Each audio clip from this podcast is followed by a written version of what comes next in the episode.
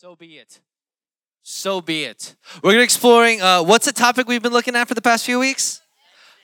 Oh, that's the book. Uh, but the topic has been freedom. We're, we're looking at freedom. And so today we're looking at the freedom to worship. Now, when I say the word worship, what do you think about? Praising the Lord. Sweet. Anyone else? Huh? Shepherd Anthony. Yeah, for sure. I think about Anthony too. Anyone else? What does worship mean to you? Church? Yeah. Worship can be defined, and all those things are correct. And so I just want to kind of put it in one thing. Huh? Lord, absolutely. Worship is not something that takes place in a certain place. Worship is not confined to just church or your home or your car because worship is not about where you are, but it's about who you are with. And we worship God who is everywhere. And why is worship equated to freedom? Well, it's freeing. We worship God when we really know who He is. When we know God as He describes Himself. And have you ever felt that way? That people think about you one way, but they don't really know who you are. Anyone ever felt that way? Yes, they don't really know you. They think they know you, but they don't really know you. And if they really got to know you, it'd be a little different story. Well, oftentimes that's to us saying, Hey, do you really know who I am? And so we could all rise, we'll read God's word together and try to explore that. Exodus 21 through 11. Yeah. And God spoke all, oh, it is NIV. Yes. And God spoke all these words.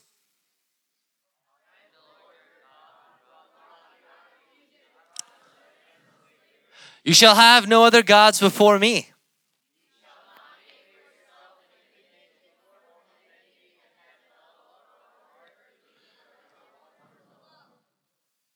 You shall not bow down to them or worship them, for I, the Lord your God, am a jealous God, punishing the children for the sin of the parents to the third and fourth generation of those who hate me.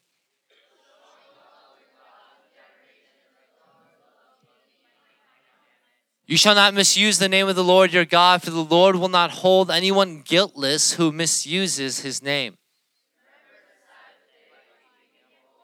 Six days you shall labor and do all your work.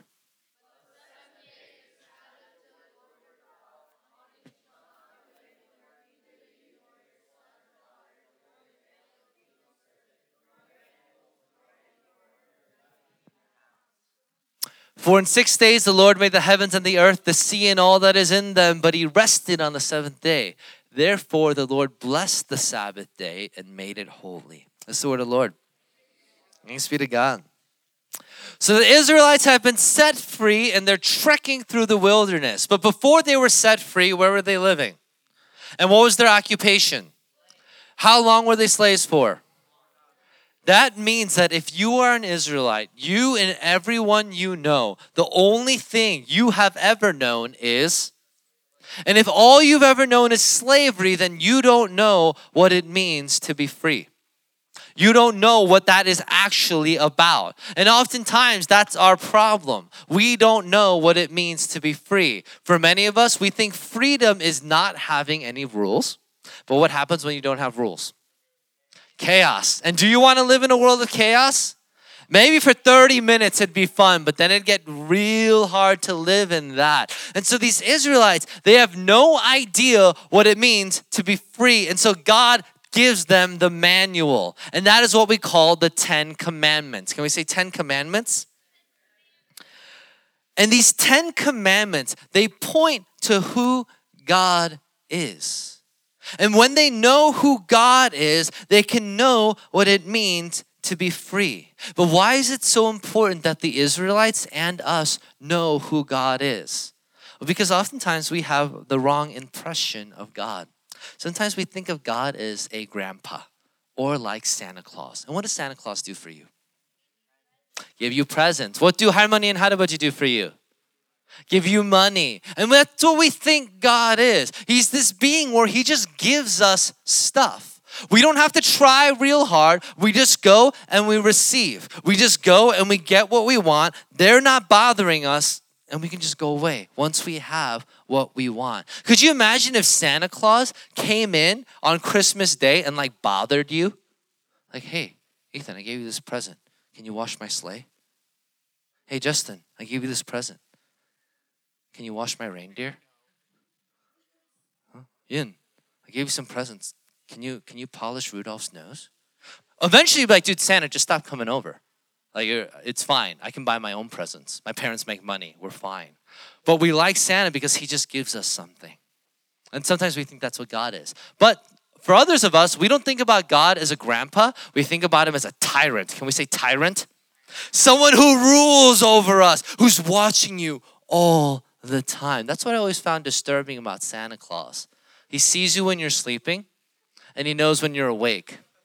This is not a friendly grandpa. This is a stalker grandpa. And we should all stay away from that type of grandpa. But he's a God who's just always looking at you. Like, oh, what's Natalie doing? Oh, is she making a mistake? Gotta write that down. Gotta write that down. Oh my God, oh my gosh. Oh, yeah, yeah. Oh, wait, oh, Sophia too. Okay, just write that down. Oh my gosh, oh my gosh. You had a bad thought. I'm gonna write that down. And he's trying to rule over our lives. And maybe you feel as though you're in a relationship where someone's trying to rule over your life Sometimes we feel like about our parents that they can like always be watching us all the time. And we're like, no, go away. But is that who God is? It's not. Why? Because all of those views of God, they're lame and they are far too tame. They are inadequate. They don't really define who God is. The, what the Bible tells us about who God is is that He's a God that captivates. Can we say captivates? What do you think captivates means? Capture. Captures your mind's attention. When something is so amazing, it captures your attention, like something shiny, radiant, and beautiful. But he also demands, can we say demands? He demands our attention. And that is because in Exodus 20, he describes himself as a jealous God. Can we say jealous? Jealous God. Now, when you think about jealousy, is that a good thing to, to have or a bad thing? It sounds like a bad thing. So, why does God describe himself as something that is bad? He says, I am a jealous God. But when we look at other stories in the Bible where people are being jealous, do good things happen to them or do terrible things happen to them? Terrible. Cain was jealous over his brother Abel. What did Cain do to Abel? Killed him because he was so jealous that his younger brother had a more pleasing sacrifice. It burned his soul. And so he was murderous. He actually killed his own brother. Jealousy, when we look at people who are jealous, is not, it's not a good thing. In fact, if you meet a friend and they're like, Hi, what's your name? And you tell them your name, and you're like, Oh, that's cool. I just want to let you know that before we get into this friendship, I'm really jealous. Like, if I see you talking to another human being, I'm going to lose my mind. What would you say? I just don't think this is going to work out, right? Why? Because jealousy, it eats us up. So I brought a little video for us to watch. I love how everyone's eyes just perked up, like, video? to describe jealousy. Watch yourself. Miles, who goes there? Don't shoot. It's okay. Friends. Do you know these life forms? Yes. They're Andy's toys. All right, everyone, you're clear to come up. I am Buzz Lightyear. I come in peace. Oh, I'm so glad you're not a dinosaur. Wait, thank you. Now, thank you all for your kind welcome. Say, what's that button do? I'll show you. Buzz Lightyear to the rescue! Oh. Hey, Woody's got something like that. His is a pull string. Only it's... Only it sounds like a car ran over it. Oh, yeah, but not like this one. This is a quality sound system. Probably all copper wiring, huh? So, uh, where you from? Singapore? Hong Kong? Well, no. Actually, I, I'm, I'm stationed up in the Gamma Quadrant of Sector 4 as a member of the elite Universe Protection Unit of the Space Ranger Corps. I protect the galaxy from the threat of invasion from the evil Emperor Zurg, sworn enemy of the Galactic Alliance. Oh, really? I'm from Playskool. And I'm from Mattel. Well, I'm not really from Mattel. I'm actually from a smaller company that was purchased in a leveraged buyout. Well, I don't You think they'd never seen a new toy before? Well, sure, look at him. He's got more gadgets on him than a Swiss Army knife. Ah, ah, ah, ah. Please be careful. You don't want to be in the way when my laser goes off. Hey, a laser? How come you don't have a laser, Woody? It's not a laser. It's a, it's a little light bulb that blinks. What's with him? Laser envy. All right, that's enough. Look, we're all very impressed with Andy's new toy. Toy? T O Y. Toy. Excuse me. I, I think the word you're searching for is Space Ranger. The word I'm searching for, I can't say because there's preschool toys present. Getting kind of tense, aren't you? All right. So I know. Should we just finish the movie? That's messed up. All right. So in this in this scene, Woody is jealous because of who? And what is he jealous about? His gadgets, he's getting all the attention. Everyone's loving him. Woody has a little pull string, but Buzz got nice fancy buttons. You know, I was reminded this morning that this movie came out in 1995. Some of you like, when was that? Was that like a millennia ago? Did they even have cars back then? There were. There were cars back then. But the, what happens in this movie is that Woody starts to get consumed by his jealousy. Because what jealousy does is it doesn't just destroy you, it destroys everyone else around you. When we are jealous over other people, we start to hate that person because they have things that we don't have. But you know what? You start to hate yourself. You start to hate yourself because you don't have the things or are like the person you are jealous over. And in the Bible, we see that time and time again. But the Bible also has two, can we say two? Two ways of defining jealousy. The first type of jealousy is a, is a, is a feeling that tries to steal life. But the other type of jealousy is one that gives life. So there's a type of jealousy that takes life from other people, but there's a type of jealousy that gives life to other people. What do I mean by that? Well, let's look at the first one. A jealousy that takes life away. There was used to be a man named Saul. He was the king of Israel. What number king was he? The first. I am a ninja.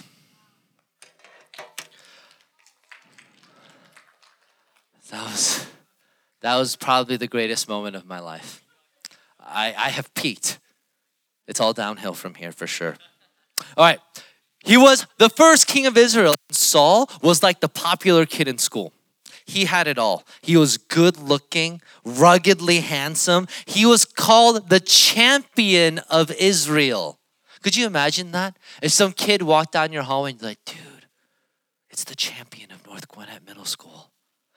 That's the type of prestige that he had. He was a good soldier. He had everything that people wanted. And he was the first king of Israel. But then a shepherd boy named David comes along. This peasant, this commoner. David wasn't as tall or as strong as Saul, but all of a sudden, David started to get some attention. He was a greater champion than Saul. He killed and the people said, Saul has slain thousands, but David has slain Tens of thousands. Wow, middle school, you guys are always on point. And as David grows in popularity, Saul grows in jealousy. And this jealousy starts to consume him. It makes his heart filled with hate, and he wants to kill David.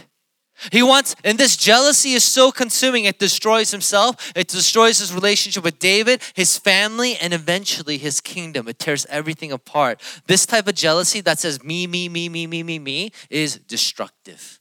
It will destroy you. But there's a second type of jealousy, and that's godly jealousy. Can we say godly jealousy?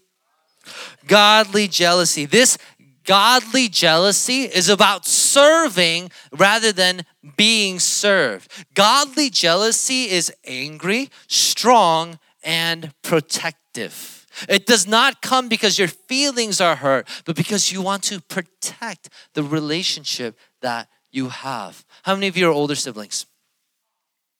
Wonderful. Josh, Josh is an older sibling. Josh, who's your younger sibling? Chanu, Daniel, Josh if I just started coming and every Sunday I would just bully Daniel, just pick on him, steal his lunch money, steal his shoes. Every time he plays basketball, I just poke a hole in the ball. And the airs out. And I push him whenever he's going around, and whenever he's going to the bathroom, I dunk his head in the toilet. How would you start to feel about me? this is not a good example. I knew I should have chosen someone else. What would you real how would you feel towards me, Josh? You'd be mad. And what the Bible says is you would actually be jealous. Because your love for your brother means that you want to protect him. And when harm comes his way, you're gonna feel some things and you're gonna do some things. And God says, This is the type of jealousy that I have for you. That I love you so much, I want nothing to ever hurt you. And when you start to love other things, I'm going to get jealous because I know that those other things are going to hurt you. It's like if you have a good friend and all of a sudden they start making bad friends. What do you feel? You feel bad. You feel jealous. You feel like, hey, I don't think that's a good path for you. I think you're going to get hurt. That's the type of jealousy that God is talking about. When he says, You shall have no other gods before me, he's saying, You will not bow down and worship anything other than me. Why? Why does he say that?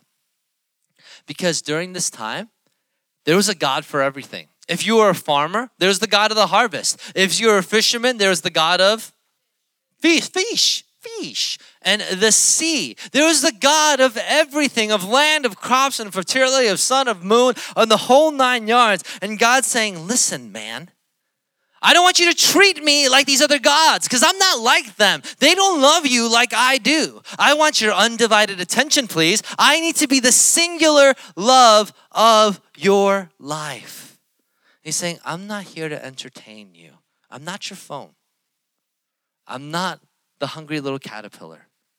I am God of this universe. If you find me I'm if you find me boring, that's not the terms of our relationship. I am captivating. I am captivating. You can't just use me when you want to use me. This is an intense relationship. And when you experience that type of jealousy, all of a sudden that type of jealousy is one that fills your heart with life because you know that the all powerful creator of the universe loves you. So, how do we respond? Well, you respond by committing yourself back to Him. Could you imagine on a wedding day? Um, I don't know. Ethan, come with, come, come here, man. And uh, your leader, Stephen, Paul. Let's say it's their wedding day. We're not promoting this, by the way. I just I, I thought it'd be more awkward if there was a girl, and so that this would be easier. And so Ethan and Paulina are getting married. And so, and let's say I'm, I'm officiating this wedding. Say, Ethan, do you commit yourself to Paulina and only Paulina? I do. I do. He says, I do. And I go to Paul, Paulina. Say, Paulina, do you commit yourself to Ethan? Only Ethan, no other people. Just, just gonna love Ethan. And you say, I don't. Oh, well, do you still want to get married? Yes. That'd be strange, wouldn't it? A round of applause for uh, Ethan and Paul. Because if you went to a wedding and heard that, and you heard that Paul, the, the bride said, Hey, I don't want to commit myself to you, but I still want to get married, what would you tell her? You need to get out. You need to get out right now because that relationship is not healthy for you. If one if one being is saying come into a relationship where I'm committing myself completely to you, then it makes sense that the other person commit, completely commits themselves to them. That's why God describes his relationship with his people as to a husband and a bride. Jesus describes the church, and the church is made up of believers. He calls the believers what? His? No, his bride. His bride. That's why God describes his relationship to us as a husband and a wife. Why? Because in a marriage, there's supposed to be commitment. There's supposed to be exclusive rights. There's so you're supposed to treat your husband like no other dude, and you're supposed to treat your wife like no other woman. But what happens when one partner starts to love someone else? What happens to that marriage? It breaks apart and it gets destroyed, and families get hurt. End of story. And so God is saying, hey, I am committing myself to you. Doesn't it make sense for you to commit yourself to me? You know, there's how many commandments? Six, the last six of the Ten Commandments are all about living as a community. It's like don't murder, don't steal, and we're gonna talk about that next week. But the first four, they're all about how to have a communal relationship with God, how to just be with God and to love Him and to love Him alone. When He says, You shall have no other gods before me, He's saying, Hey, I don't want you to love anything more than you love me. Don't have any idols in your heart. Don't make anything greater. Don't misuse the name of the Lord. That means show your love for me privately when you're by yourself, but also when you're around people in school or at church or at home. Remember the Sabbath day and keep it holy. Remember that I, worshiping me, needs to be the number one priority in your life. But oftentimes, our response to God isn't that. I don't know if you're like me, but when you first wake up in the morning, what's the first thing you check? Your phone. Your phone. Uh, for those of you who don't have a phone, well done.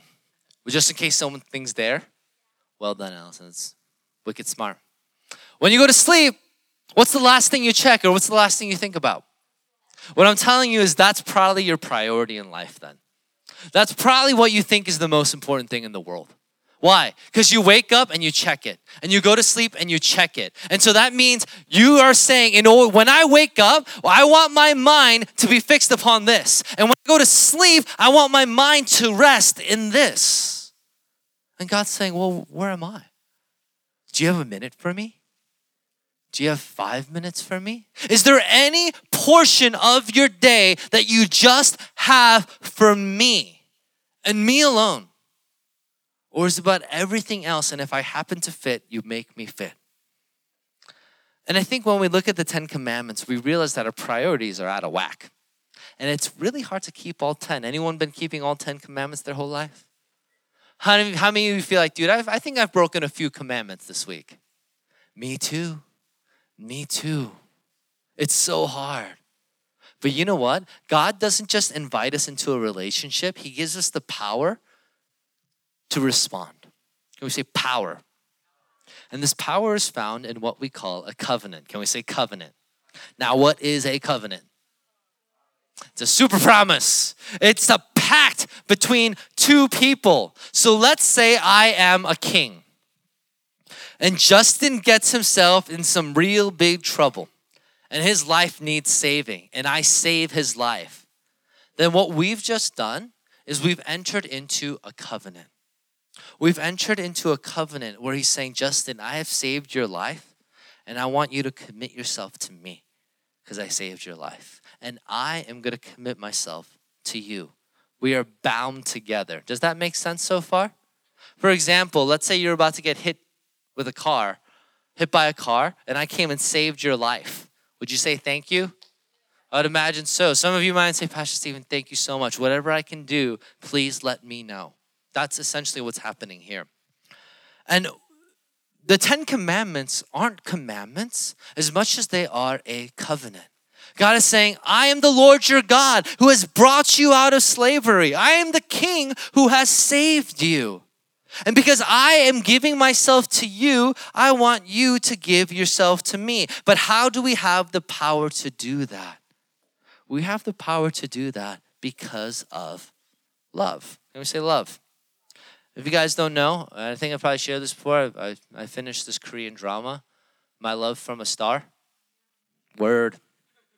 For those of you who don't know My Love from a Star, let me just give you the synopsis. There's this alien boy, he comes to the planet and just does alien things. And then this girl, but he doesn't look like an alien, he looks like a normal dude.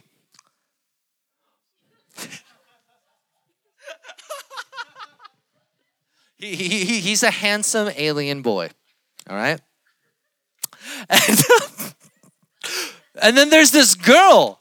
There's this girl that she's like the number one actress in Korea or something like that. She's like super popular. And she falls. I know it was a long time ago. I'm behind on Korean dramas. She falls in love with him. And in the back of my mind, I'm like, that's kind of weird. Because he's an alien. He might be really good looking, but he's still an alien. You know what I mean? Like, would you marry a good looking rhinoceros? Why? Because it's a rhinoceros and you're a human being. And if you're a human being, how are you going to be fall in love with an alien? It doesn't make sense. But she does. Why? In the name of love.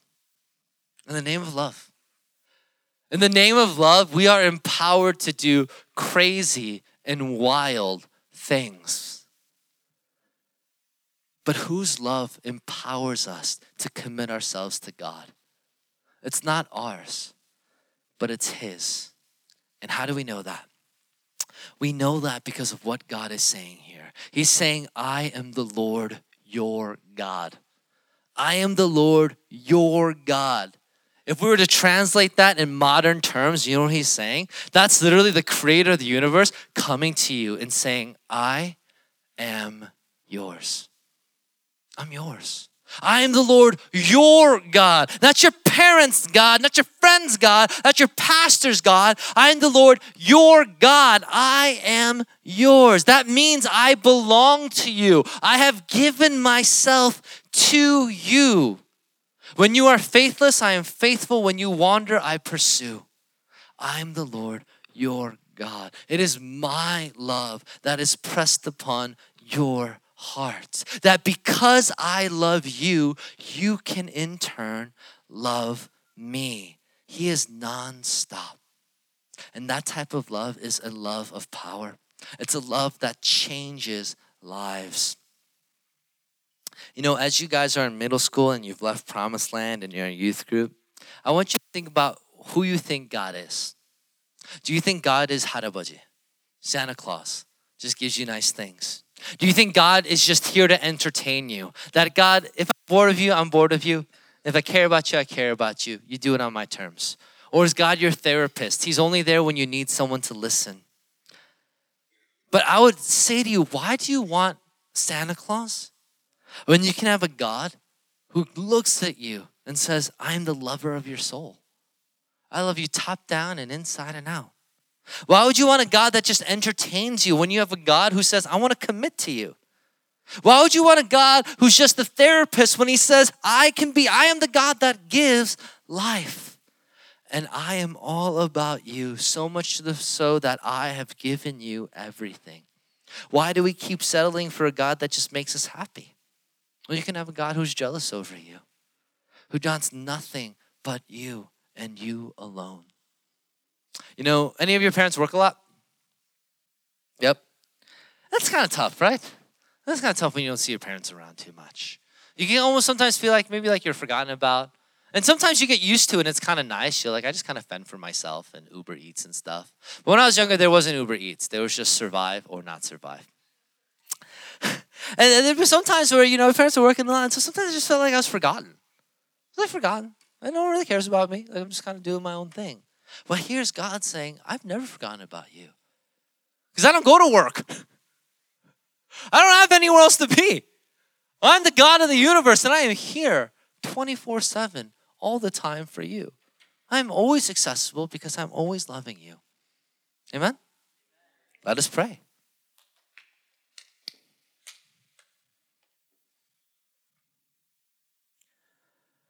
Heavenly Father, I thank you and I praise you because you are a loving God. And I ask that in turn, Lord, that we would be transformed by this love so that we can love you, not with a part of our time and a part of our hearts, but all of who we are. And in Jesus' name I pray. Amen.